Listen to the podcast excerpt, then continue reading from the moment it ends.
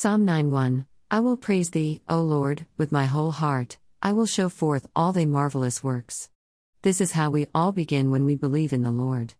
And we will have to remain steadfast, for it is hard, especially when your faith, even when it is not expressed but only church going, and its exemplification through your lives stirs up the devil to find ways to hurt you.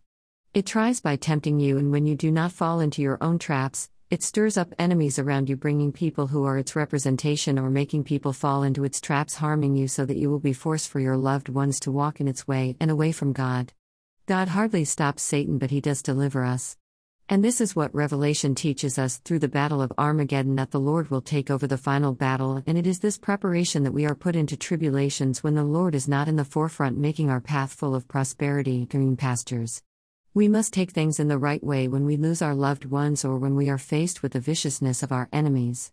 Face them, confront them, give them opportunities to stop straying, and when it is beyond your own self, seeking help, we face it as a community like how the martyrs of Jesus lived together. I do not know in detail about the facts, but Nazis put the Jews to chemical tests in gas chambers, which is the Holocaust that is globally observed as an acknowledgement of brutality. I hope that we retaliate and respond now against technology misuse so that the chemical of this day, EM spectrum and technology or data connectivity that is being put to misuse is stopped before the days of observances happen. Why harm people going to church in their time with God?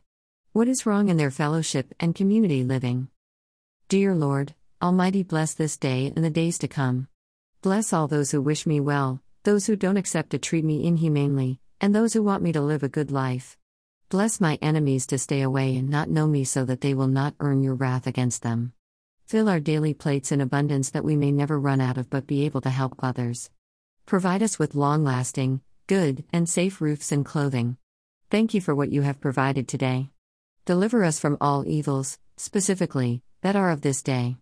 Touch us with your healing hand so that we may remain in good health. Make way for us and show us the way to your blessedness so that we may lead our lives in peace, joy, love, hope, faith, goodness, prosperity, praise, and worship, exemplifying your glory for a victorious life on this earth. Amen.